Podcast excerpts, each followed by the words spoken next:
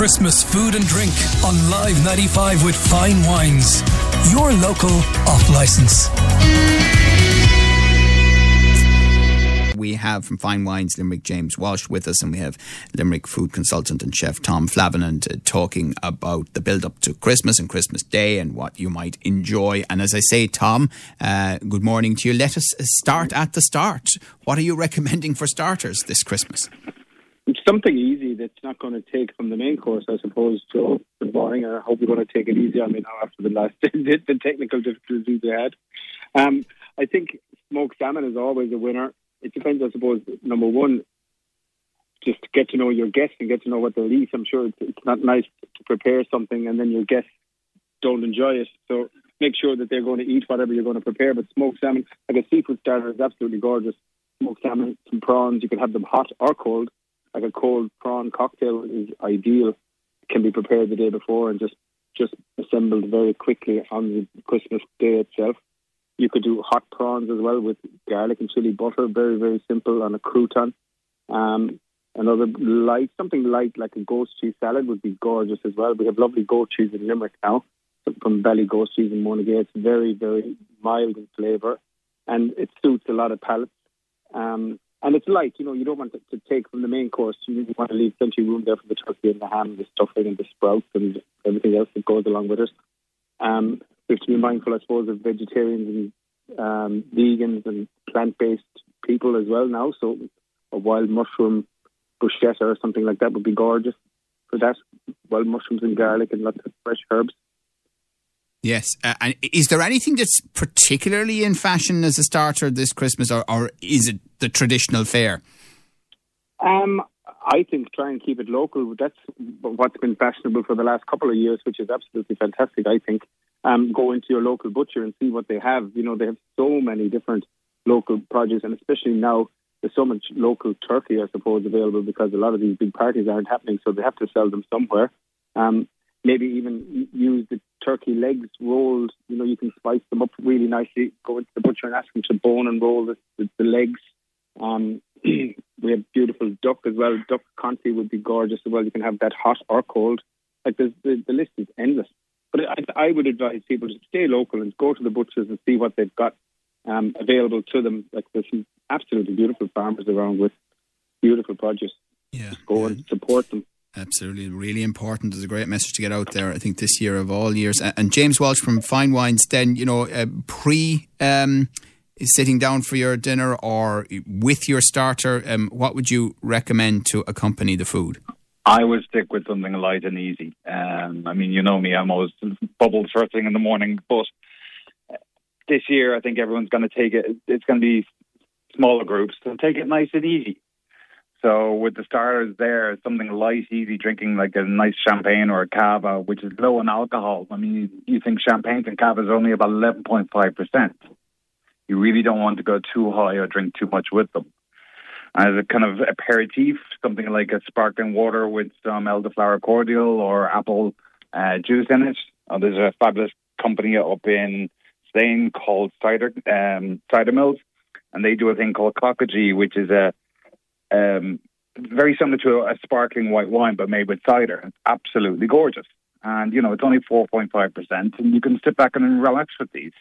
Yeah, that thing about uh, champagne or five percent. You know, it, it, being as you said at the lower end compared to some heavy drinking wines and the like. But it does have a tendency to go to your head, doesn't it? The bubbles, I presume. I think it's the excitement that goes to people's head rather than the bubbles. you know, it's, it's just, the bubbles don't help the alcohol go through any faster. The only problem you might have is champagne on an empty stomach is not a good idea because it gives you very, very bad breath. Right. Uh, it reacts with the stomach acids. So it's a that's a, that's a mistake. So always have something in your stomach when you start to drink anything. But, but, But Tony, Tony Holohan might recommend that. You know, it keeps people socially distanced at Christmas time. that's a very good idea. Absolutely. Yeah. There's a selling point for you, know, James. I'll Um, put that one on the list. and, and you know, if you're not going bubbles, what could you do? You can do your own. You can do your cordials. There's no problem that way. And we're talking good quality. So some soda water with some lime juice and then, you know, some cranberries thrown in on top of it. You can make your own mocktails. that's a great idea, and you get the whole family involved. You can get the kids involved making them, and you know, decorating the glasses with them. It's just a nice idea to keep people occupied one, and then have something which isn't alcoholic. Right. Um, uh, yes, exactly. And, and, you know, I know you've said to us a couple of times this year when you've been on with us that the, the range is better, the taste is better for non alcoholics than Absolutely. has been the case. Yeah.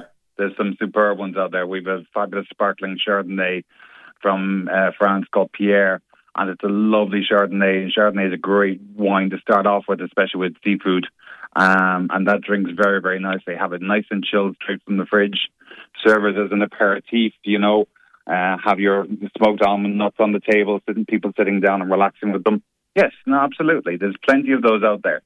I wouldn't start in the beers too early because beers tend to be quite fizzy and you know, will fill your stomach up. Mm, yeah, yeah, yeah. Uh, we're chatting to James Walsh of Fine Wines and to Tom Flavin, uh, chef. Um, uh, Tom, breakfast, of course. You know, people do like in some houses to make a tradition uh, of that on Christmas Day, don't they? Yes, indeed. And again, there's loads of local produce for breakfast from your local eggs, like Limerick being so famous for its ham and bacon, black pudding, sausages are just a must. Now, I wouldn't be indulging too much on a big breakfast on Christmas Day because you want to enjoy and leave room for the, the feast that is to follow. But like it's traditional in our house to have a nice warm breakfast early in the morning we're getting up quite early. A lot of kids would be in this day and age. Um, and get the breakfast into you seven, eight o'clock in the morning, and then it leaves you enough space for lunch. It gives you a good run of the day. Yeah. Especially if you have a lot of prep to do for the dinner. Because we had the mayor of uh, Limerick with us yesterday, and he was really emphasising the things that we can do with you know all this advice about socialising, but that there are outdoor markets and there are things happening where you can be sensible, but at the same time support local producers. Absolutely, and like the milk market is famous throughout Ireland and the world, to be honest. And the, the amount of local suppliers selling their fairs in there, it's really good to get in and support them. And the vibe in there, it's almost concert vibe. It's just everybody is buzzing and it's happy. And I think we need every single lift we can get now at this time of year to try and get us through the next couple of weeks and months ahead. Yeah. And Nick Ryan is also with us uh, from Thomond Whisky talking about local businesses. Uh, Nick, good morning to you. Good morning, Joe. Just tell us a little bit about the origins then of Thomond Whisky, please. Um, so the, the, the origins of, of um, Thomond Gate Whisky um, really goes back to the origins of, of Limerick Whisky, which is a, a, brand I revived back in um, 2019. But back in the day, uh, Joe, it's hard to believe that Limerick would have been one of the powerhouses of, of Irish whiskey, um, producing one roughly about 16% of uh, the export of, of global whiskey sales, which is just phenomenal. Um, and the distillery was down in Browns Quay, just in Dublin Gate itself. And um, the brand had been absent the, the, the, since the distillery closed um, at the turn of the century. And um, unfortunately, there, there's no more remnants of that distillery there, apart from Walnut House that's just past um, uh, JJ Bowles pub there. Um, but it was Limerick had a fantastic history of, of, of whiskey production and actually, funny enough, it was renowned for its rapidly aging characteristics, which I, I think is attributed to the River Shannon and our, our damp climate, which we might all not uh, agree at times is favourable, but it's definitely favourable for whiskey. Yeah, and is whiskey more a nighttime drink?